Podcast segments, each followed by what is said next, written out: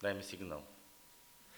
Takže všetkých srdečne vítam, ktorí ste na tomto mieste, ktorí ste na online svete, ktorí pozeráte zo zaznamu, ktorí proste sa zapájate do toho, že sledujete to, čo rozprávame a verím, že každý jeden má možnosť to aj zažiť, keď príde sem do Žiliny, alebo už z toho zaznamu si zoberie to, čo bude potrebovať. Ja vždy kladiem niekoľko otázok, pretože tie otázky nás majú na začiatku zastaviť a buď zjednotiť, alebo, alebo ten človek sa tak odsúvne od toho a dám dve také otázky. Prvá otázka je, kto z nás, kto z nás by chcel uh, mať také myslenie, uh, ktoré chápe Boha, také myslenie, ako mal Ježiš. No, vidím, že všetci, super. To je dôležité. Možno si poviete, sa pousmiete na tej otázke, ale chceš také vôbec myslenie mať? Ty musíš na to dať súhlas, že o to stojíš. A pozor, to počúva Boh. Tu odpoveď počúva Boh a ja ju vidím a ja sa teším z toho. A druhá vec je, kto z vás, kto z nás všetkých by chcel vidieť svoju vlastnú hodnotu Božími očami. Tak, a to sú dve základné veci, ktoré v cirkvi chýbajú. Predstavte si, že církev je telom Kristovým a pochopenie, ako vidí Boh veci, e, sa častokrát nedochádza. Viete, v čom to vidím? Viete, kedy to vidím najčastejšie? Najčastejšie vidím, že e, Boží synovia nerozumejú tomu Božiemu videniu vtedy, keď pripočítavajú Bohu veci, ktoré on nikdy nemôže zo svojej podstaty spraviť. On je iný ako si my ľudia o ňom myslíme. A viete, prečo my ľudia si zlé veci myslíme o Bohu? Pretože ľudské srdce bez Boha je plné bolesti, zranenia a z toho bolesti a z toho zranenia, ktoré sa mu dostalo, sa rodí bolesť a zranenie. A týmto zatemneným pohľadom bolesti a zranenia si potom popisujeme a myslíme si, aký Boh je. Ale to je nesprávne. Viete si predstaviť rybky, ktoré žijú v akváriu, alebo ryby, ktoré žijú v mori, že oni majú iný svet ako my suchozemskí ľudia, alebo suchozemci, čo sme mimo vody, oni tam majú iné zákonitosti, iné funkčnosti. To je trošku iný svet. A ťažko sa bude tej rybe predstavovať, ako sa žije na suchu. Presne, eh, presne tak je to aj s nami. To je taký obraz, to nie je dokonalé vysvetlenie, lebo sme na zemi, sú platia zemské zákony, ale veľmi ťažko sa nám, zemským ľuďom, ktorí v prirodzenosti zažili obrovské množstvo zranení, sklamaní, zlyhaní, chorôb, bolesti a stále okolo seba vidia. Veľmi ťažko sa nám bude vidieť, ako to je v nebi, ako Boh premyšľa. A preto musel prísť Ježiš, Boží obraz, aby sme si ten obraz o Bohu urobili. A preto každý iný obraz, postavený na základe iného modelu ako poznania Ježiša, vám nedá dokonalý obraz o Bohu. Dá len čiastočný, lebo čiastočne môžeme vidieť, aké sú tu zákony, ako to Boh stvoril. Môžeme tým svojim myslením, tým svojim chápaním porozumieť neviditeľné veci, lebo tak hovorili s Rímanom. Môžeme to pochopiť, ale iba čiastočne. Ak chceš vidieť dokonalý obraz Boha a dobre porozumieť tomu, ako Boh premýšľa, musíš dobre porozumieť, kto je Ježiš. Pretože Ježiš sa na to narodil, aby vydal pravde svedectvo. Aby vydal svedectvo o tom, aký je Boh vo svojom vnútri a ako premyšľa Boh.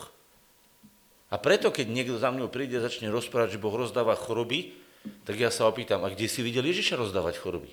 A keď povieš, že Boh si praje, aby bol niekto hladný, alebo aby bol niekto proste e, v nejakej hlúposti, nerozumný, tak ja sa opýtam, a kde si to vedel robiť Ježiša? Ak to nájdeš z Evanílií a vôbec z života cirkvi robiť Ježiša a jeho apoštolov, tak mi to povedzte. Videli ste, že by apoštolové niekde rozdávali choroby? Kde v skutku apoštolov, apoštolové rozdávali choroby? Alebo kde oni uh, uh, brali ľuďom jedenie, aby nemali ľudia čo jesť? Alebo boli natešení z toho, že niekto bol hlúpy? Alebo boli šťastní, že bol niekto posadnutý démonom? Videli ste takých apoštolov? Nebol taký Ježiš a neboli takí ani jeho apoštolovia. A prečo by mala byť teraz církev taká, ktorá vychvaluje chudobu, chudobu, chorobu, bolesť a depresiu? Ako cnosti. To nie je cnosť, to je sláva nepriateľa Božieho. A predstavte si, že církev sa tak nechala ovplyvniť a tak si nechala vyčistiť hlavu, že vychvaluje slávu nepriateľa ako slávu Božiu. A normálne tomu verí. A ešte keď príde o tom, že pastor si dovolí to povedať, niekto povie, len teraz trošku zažartujem, že, že ja som v Biblii našiel, že Boh dáva nejaké e, choroby. Áno, no keď Boh robí súd, keď bude Boh robiť súd a bude trestať hriechy, tak budú aj choroby, aj bolesti, aj smrť. Ale to znamená, že to Boh má rád, že to rozdáva? To je súd. Počúvajte, je Boh darcom smrti? No nie. Ale bude Boh ten, ktorý bude posielať ľudí do zahynutia? Čiže rozhodne Boh o smrti?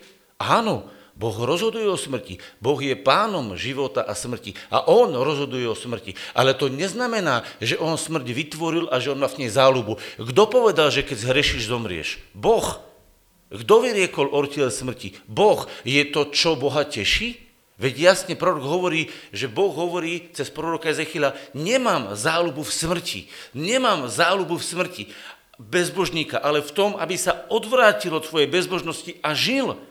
Rozumiete, čo je Božie srdce a čo je stav, kedy Boh sa musí vysporiadať s hriechom, kedy sa musí vysporiadať s chorobou, kedy sa musí vysporiadať s posadnutosťou. On sa s tým musí vysporiadať, lebo to prišlo do sveta, ale to neznamená, že si to želal. Neznamená, že keď Boh stvoril Lucifera, že si prijal, aby ho zradil a postavil sa proti nemu a vyvolal vojnu. Boh stvoril Lucifera s dobrým zámerom. Nie preto, aby si vytvoril protivníka. Dochádza to teraz? Komu to dochádza? Zvihnite ruku. Rozumiete, ak je to vážne? A napriek tomu církev učí také veci o Bohu, že sa vám až zastavuje rozum.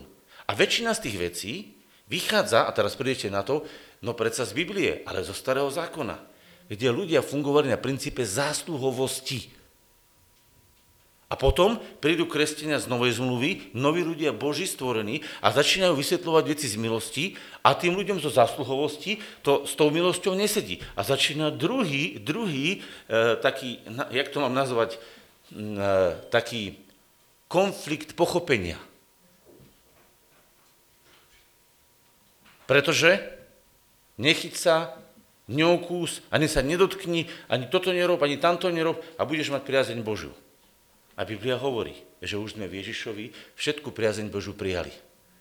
Takže, teraz ako si mohol prijať v Ježišovi všetku priazeň? No pretože všetky druhy zla, ktoré existovali, boli na jeden malý okamih vložené do Kristovej smrti. A Kristova smrť trvala len okamih. Uvedomujete si, Biblia hovorí, že ako bol Jonáš 3 e, dní v bruchu veľryby, alebo 3, 3 dní a 3 noci e, v tej veľrybe, alebo v tej, v tej rybe, tak bude aj syn človeka.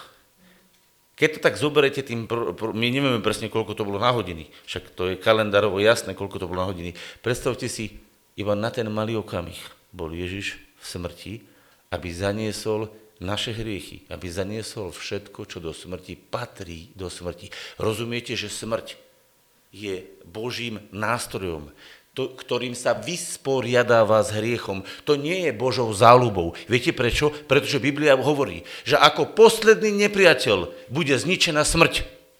Takže ak Boh vyjadruje vo svojom slove, že posledný nepriateľ je smrť, tak smrť je Božím nepriateľom ale zároveň je Božím nástrojom, kedy Boh sa vysporiadáva s hriechom. A moc smrti, smrť je prirovnaná k bodáku, takému ostňu. A moc toho ostňa, toho bodáku, ktorý zabíja ľudí, je zákon. Písmo jasne hovorí, že osteň smrti je hriech. Ten bodák je hriech a moc toho hriechu je zákon. Ako prichádza smrť? Cez hriech. Je to Božie prianie? Vôbec nie. Musí sa s tým Boh vysporiadať jednoznačne. Takže rozumiete tomu, že keď prichádzajú choroby, hriechy, problémy do ľudského života, Boh sa s tým musí vysporiadať. Ale to nie je to, čo sa on teší. Boh sa neteší z žiadného hriechu, žiadnej choroby, žiadneho poviazania démonom. Žiadnej zlej veci sa Boh neteší, lebo Boh nemá záľubu v neprávosti. Rozumiete, že Boh sa v tom neteší? On je svetý Boh, ako sme to dneska spievali, svetý, svetý a svetý. A tí anieli to vedia, že On je svetý a že nikdy nič zle nevymyslí a že sa nikdy zlom neteší. A že keď niekto prečíta zo starého zákona, že Boh uspokojil svoju prchlivosť a stali sa strašné veci, napríklad babylonské zajatie, tak to bol trest za hriechy. To bolo to, čo si tí ľudia vyžiadali svojim životom. A Boh sa s tým musel vysporiadať. A Boh sa netešil z toho, že Jehovu trpel, ale dostal ten ľud to, čo si žiadal.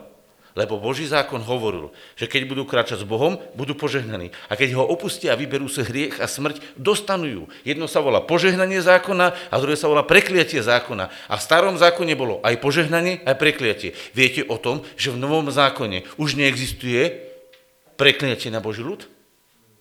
Viete o tom, že starom to bolo a novom to už nie je? Prečo je rozdiel medzi starou a novou zmluvou? Pretože stará zmluva obsahovala požehnanie prekliatie. A nová zmluva obsahuje už len požehnanie. Viete prečo? Kto vie prečo?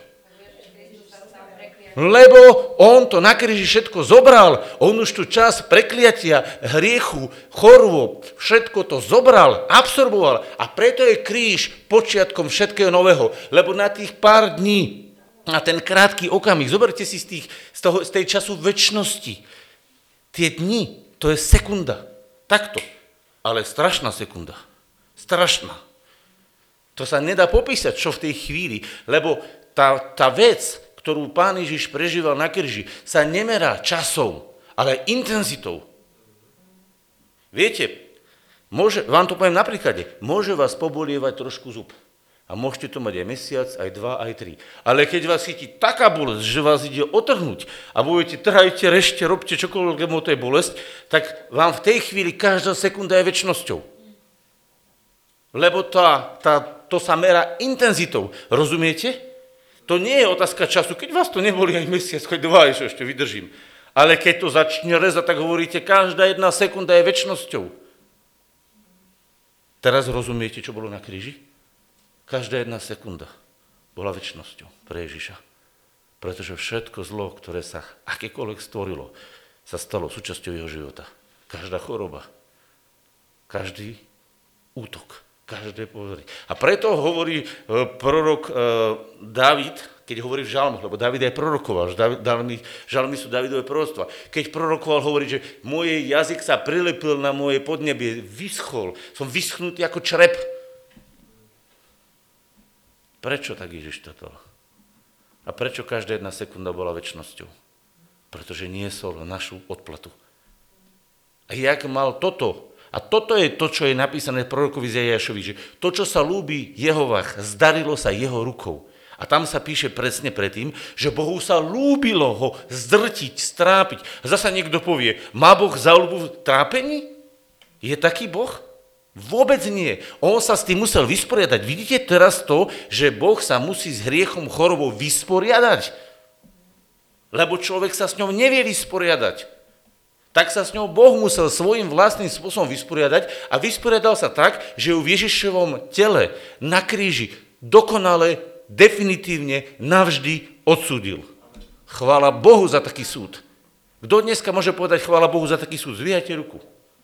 Rozumiete, chvála Bohu za taký súd. Keby takýto súd Boh neurobil, tak viete čo? Sa s tým musíme vysporiadať my. No len ti povedz ako. Jak to vrátiš? Viete, častokrát ľudia hovoria, hriech sa dá očiť. Keď matka zabije svoje dieťa tým, že splodí ďalších 10, to činí? Či vráti tomu jednému život za to, že 10 nových splodí? Hriech sa nedá odčiniť. Hriech sa dá len odsúdiť a tomu človeku sa dá odpustiť. A preto Boh neodčiňoval hriechy, odsudzoval hriechy a nám preto to odsúdenie Ježiša Kristy na kríži odpúšťa. To je úžasné, že? Boh odsúdil. A viete prečo? Pretože keď je to spravodlivo odsúdené, tak už je to definitívne uzavrené, spis sa už nemusí otvárať. Lebo keď je to odsúdené, je s tým koniec. Keby to len Boh, že aj to v poriadku, tak kdokoľvek im mohol prísť a povedať, ale ten spravil to, ale to už nemôže nikto povedať, lebo keď niekto povie na nebi, ten spravil to, všetci sa na pozoru hovoria, ale tam to bolo odsúdené. Na nebi je to jasné, len viete, kde to nie je jasné? Tu. Tu a tu. Lebo prechádza to cez mysel do srdca, lebo v mysli to je uvedomenie a potom to prechádza celou bytosťou, lebo srdce má schopnosť rozhodovania sa a svedomia. A viete, prečo je napísané, že krv Kristova umýva, očistuje naše svedomie od zlých skutkov? Prečo to robí? Pretože krv Kristova je podpisom toho, že bolo zaplatené za naše zlé skutky a už nie sú. Wow, ak už nie sú, wow, skutočne sláva Bohu. Ale keby bolo len to, že sú hriechy není a povieme sláva Bohu, čo to pomôže, ak by nebolo nového života? Ak nie je vzkriesenia, čo pomôže to, že zlé je odsúdené? A preto súčasťou celého evanília je, Ježiš bol vydaný, zomrel, pochovaný a vstal. Sláva Bohu za to, že vstal. Pretože keď vstal, tak vlastne bol novým človekom, bez hriechu. A tento nový človek vystúpil do neba, aby sa tam ukázal tvári Božej za nás, ako náš zastupca povedal, a teraz ja plodím svoju církev. A posiela svojho ducha. Vyžiadal otca, prišiel duch a v tomto duchu sa splodila církev. A to je už koľko hodín, ešte som nestihol verše prečítať. Rozumiete? To je tak krásne. A preto každý jeden, e, ktorý vidíte, kde boh, kde boh začína, ako prichádza, ako sa Boh vysporiadáva s tým zlým a ako to Boh plánuje do väčšnosti, tak musíte povedať, to je úžasné. A preto, keď to Pavol videl, hovorí, o hlbina bohatstva, múdrosti, nevypovedateľná studnica nádhery Božej. Pretože on videl, čo sa deje Takže on videl väčšnosť nádherné. Videl okamih smrti a vysporiadného sa Božieho so všetkým zlým a videl nádheru budúcnosti. A on to videl a hovorí, o, úžasný Boh, jak to Boh urobil, jak je Boh dobrý. A viete, čo je na tom krásne? Že bude mať na tom podiel každý, kto chce. Nie každý, ale každý, kto chce. Iba ten, čo povie, ja to beriem a tam Boh uplatnil to najkrajšie právo hodnoty teba. Lebo to, aby si videl svoju hodnotu, sa musíš pozrieť na kríž. Viete, ľudia sa pozerajú na kríž ako na zdroj hamby, ale kríž nie je len zdroj hamby. Naozaj je to hamba, poníženie, bolesť. Ale aj kríž je aj zdrojom hodnoty. Viete čo? Lebo na kríži vidíš svoju vlastnú hodnotu. Keď si zoberieš, že by si bol jediný človek na svete a, a Ježiš by mal umrieť, on by zomrel aj za jediného človeka na svete. Presne teba teba, mňa. A tam vidíš svoju vlastnú hodnotu.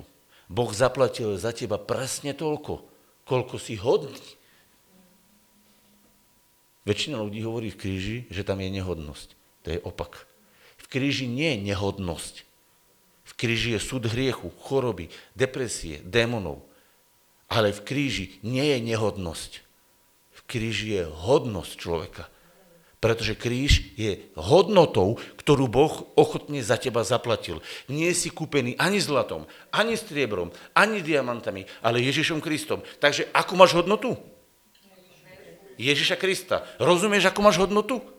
Ak pozrieš dobre na kríž, povieš, jak ja mám takúto hodnotu, to asi niečo veľké Boh s tým plánuje.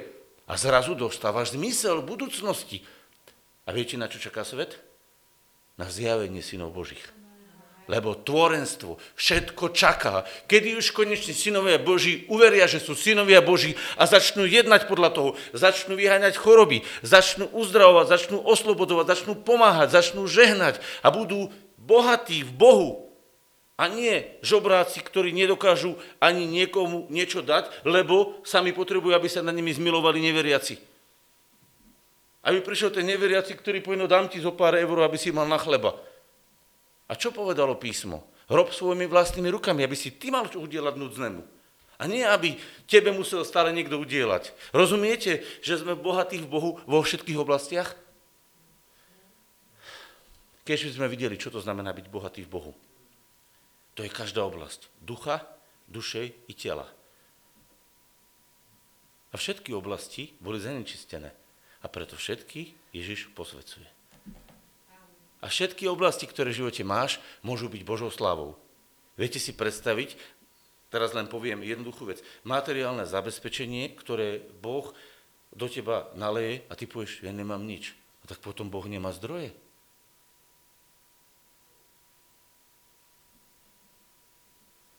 Má zdroje, či nemá zdroje? Si synom svojho otca? Tak musia byť na tebe vidno. Čo to znamená? Že budeš uh, plitvať Pozor, Ježiš nikdy neplitvá. Ježiš má vždycky dosť, ale všimnite si, všetko je vyvážené. Viete, kde vidím, že Ježiš neplitval? keď Ježiš urobil späť chlebíkov, toľko chlebov, že bolo 5000 ľudí nakrmených. To bolo veľa, že? 5000 ľudí nakrmiť, dajte si každému len obed. Koľko je to kilov? Keby každý zjedol len pol kila potravy, je to 2,5 tony potravín. Uvedomujete si? A to boli len len 2,5 tony potravín a možno aj 5. A teraz oni museli pozbierať po tých 5 tonách potravín alebo 2 tonách pre ľudskosť 3000 kg, oni museli pozberať a nazberali zvyškov 12 plných košov a Ježiš im kázal tie zvyšky nazberať a doniesť späť. Plitval Ježiš? Je Ježiš rozhadzovač a plitvač? Nikdy nebol. Ale je Ježiš zabezpečovateľ tónami potravín? Vidíte ten obraz? Zasa, ako si na to prišiel? Ak chceš pochopiť Boha, dívaj sa na Ježiša. Jednoduchá rovnica. Chceš pochopiť Boha, tak zrazu vidíš, že Ježiš zabezpečuje potravinami, zabezpečuje zdravím, zabezpečuje múdrosťou, zabezpečuje skriesením, zabezpečuje všetkým dobrým. Ale zároveň to robí vždy múdro a citlivo. Kde akceptuje vôľu človeka a kde zároveň jedná správne a hospodárne. To je rozdiel medzi tým, čo zoberie peniaze bez Boha a zvrhlicky ich rozhadzuje. A medzi tým, čo zoberie peniaze od Boha a ako správca ich používa. A zrazu máte tajomstvo rovnice, čo to znamená byť bohatý v Bohu. Vidíte to? To je nádherné. A preto, keď prídete k tomu, tak zistíme, že vlastne je vždy u Ježiša potrebné, aby človek zobral na tom podiel. Ja som dneska pre krátkosť času nerozprával všetky veci z biblických veršov, ale keď ste počúvali, tak to, čo vám rozprávam, sa vám bude pekne spájať s tým, kde je to napísané, v ktorom mieste. A Duch Svetý vám to ukáže, kde je to napísané, to, o čom rozprávame. Ja chcem dneska prečítať jeden verš, alebo jednu časť z 9. kapitoly Markovho Evanília a týmto aj uzavriem a týmto aj vlastne celé odokriem. Viete, čo sa tam stalo? 9. kapitola hovorí, že Ježiš sa premenil na vrchu. Marek 9.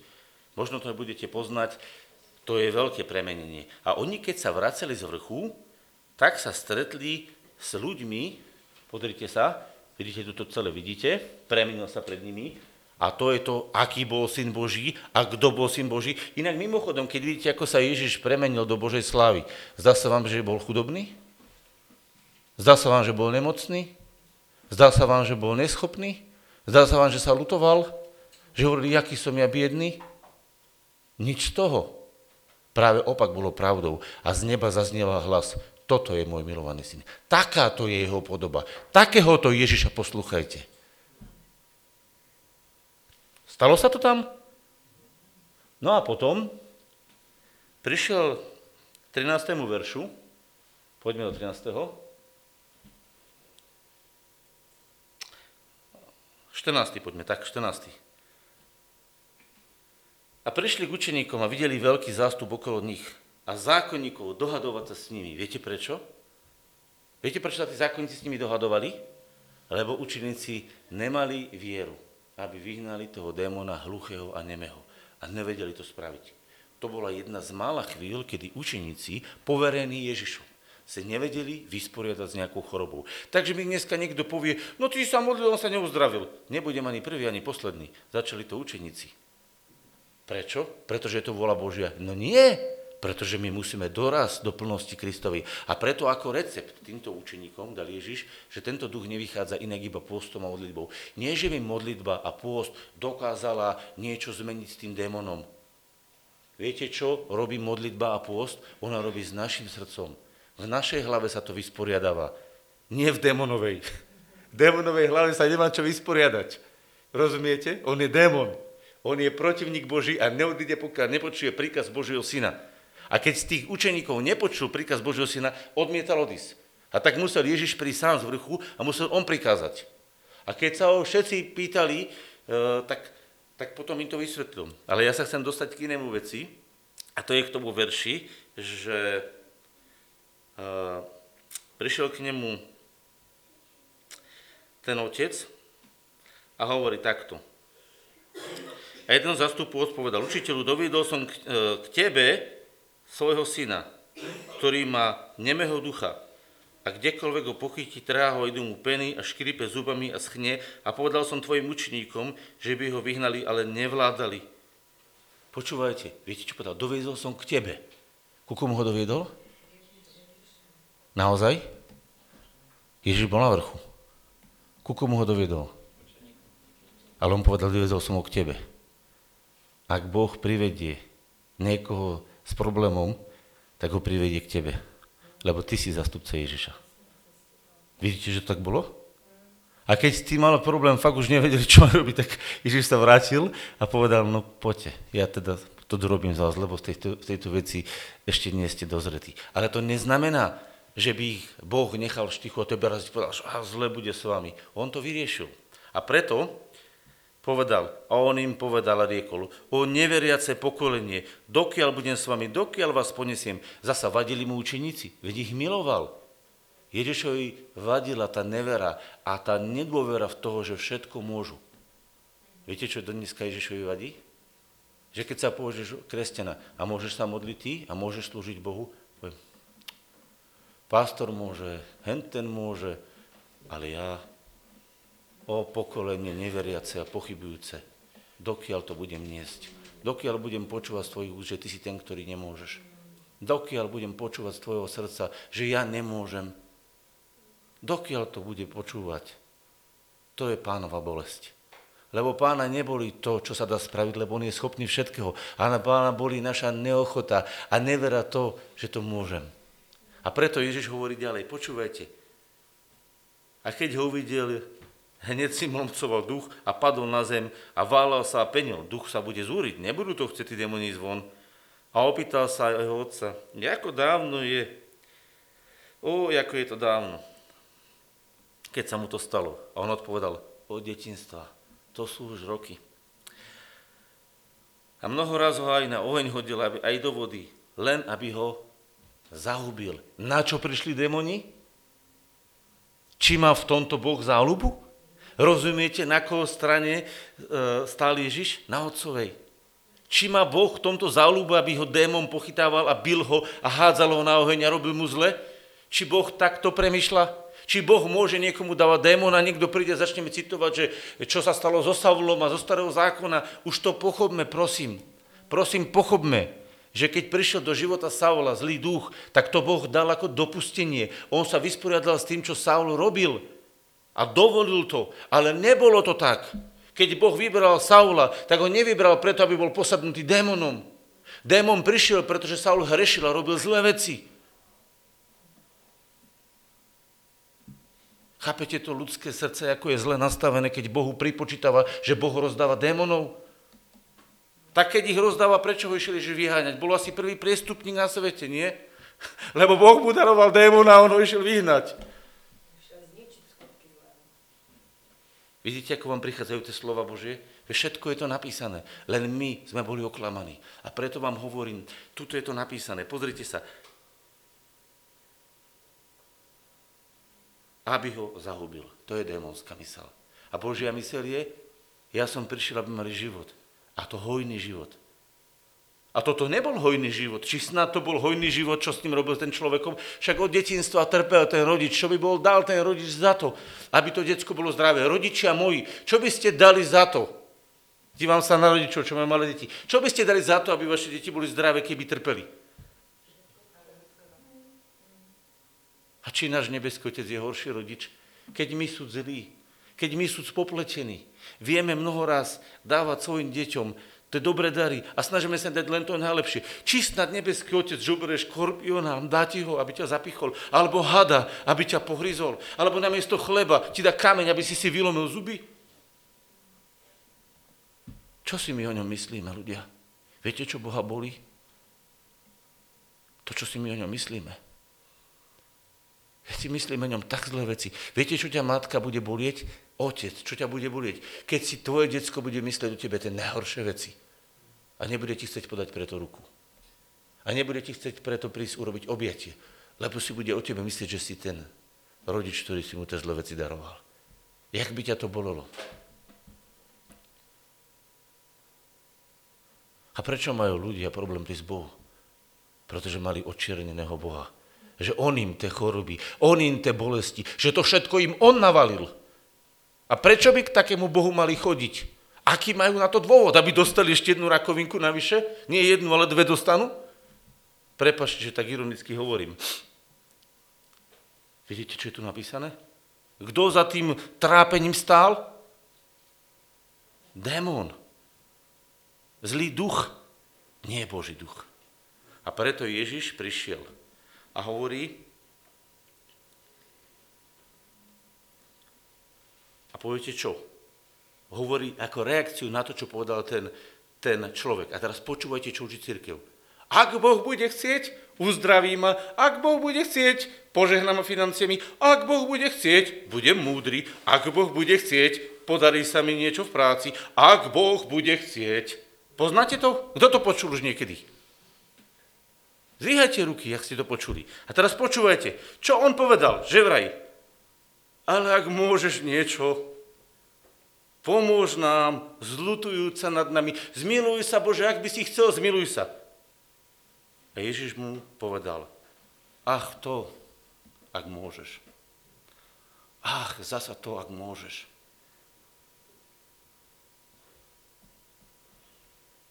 Ak by si náhodou chcel, Bože, zasa to, ak môžeš niečo, Bože, urob s tým niečo.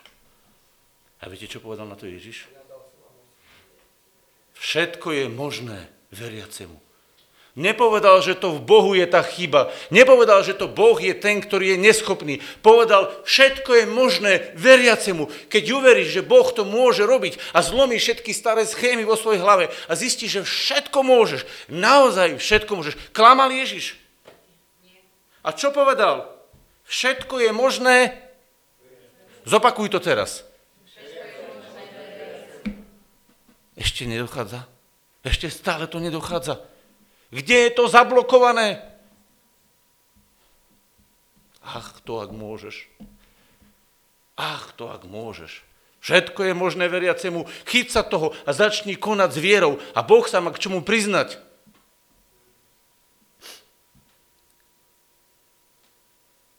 Tu hneď skrikol otec mladenca, tu si prípadom, ak my sme so slzami a povedal, verím, pane, pomôž mojej nevere.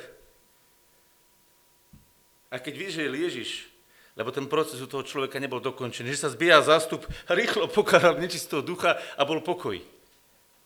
A potom ešte učeníci prišli za ním a rozoberali to s nimi sami. Preto im povedal o tej viere. Vidíte to? Toto je to, čo Ježiš robil. Ten príbeh je nádherný.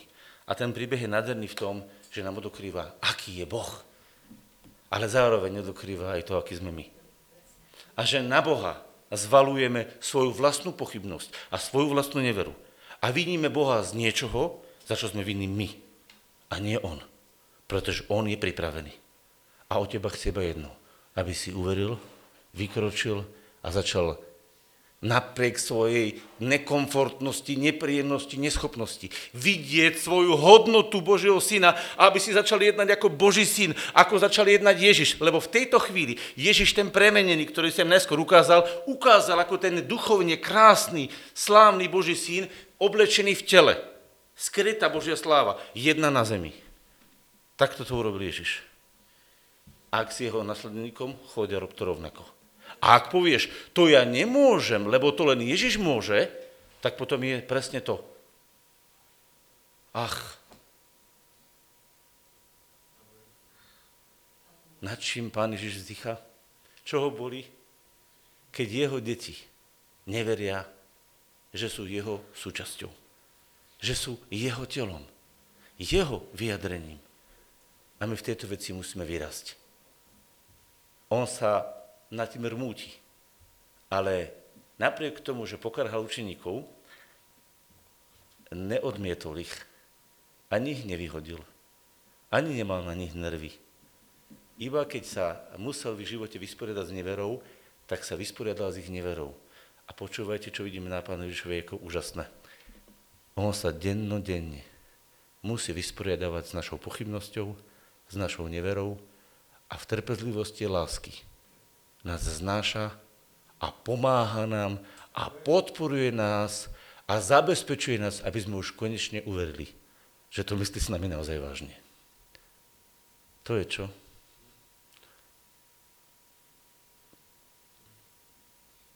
To je úžasná božská trpezlivosť. S takými Petrami, s takými Štefanami, že? S takými všelijakými ľuďmi.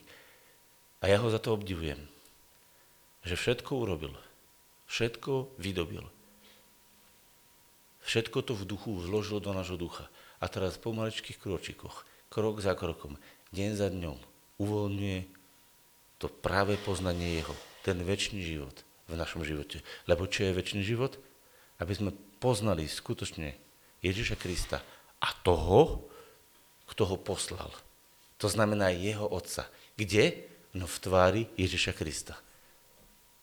Keď to budeš vidieť, budeš mať celkom iný život. Prečo?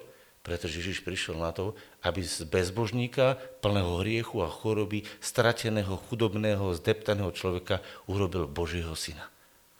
Z toho malinkého, neschopného, bezbožného urobil Božieho syna, ktorý nesie jeho slavu. Či snáď myslíš, že v nebi budeš niečo iné?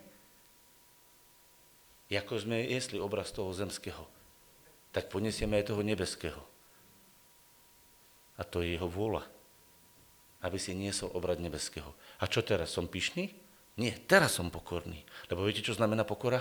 Pokora znamená, že sa podriedím po to, čo hovorí Boh, a nie pod svoje staré, skazené predstavy.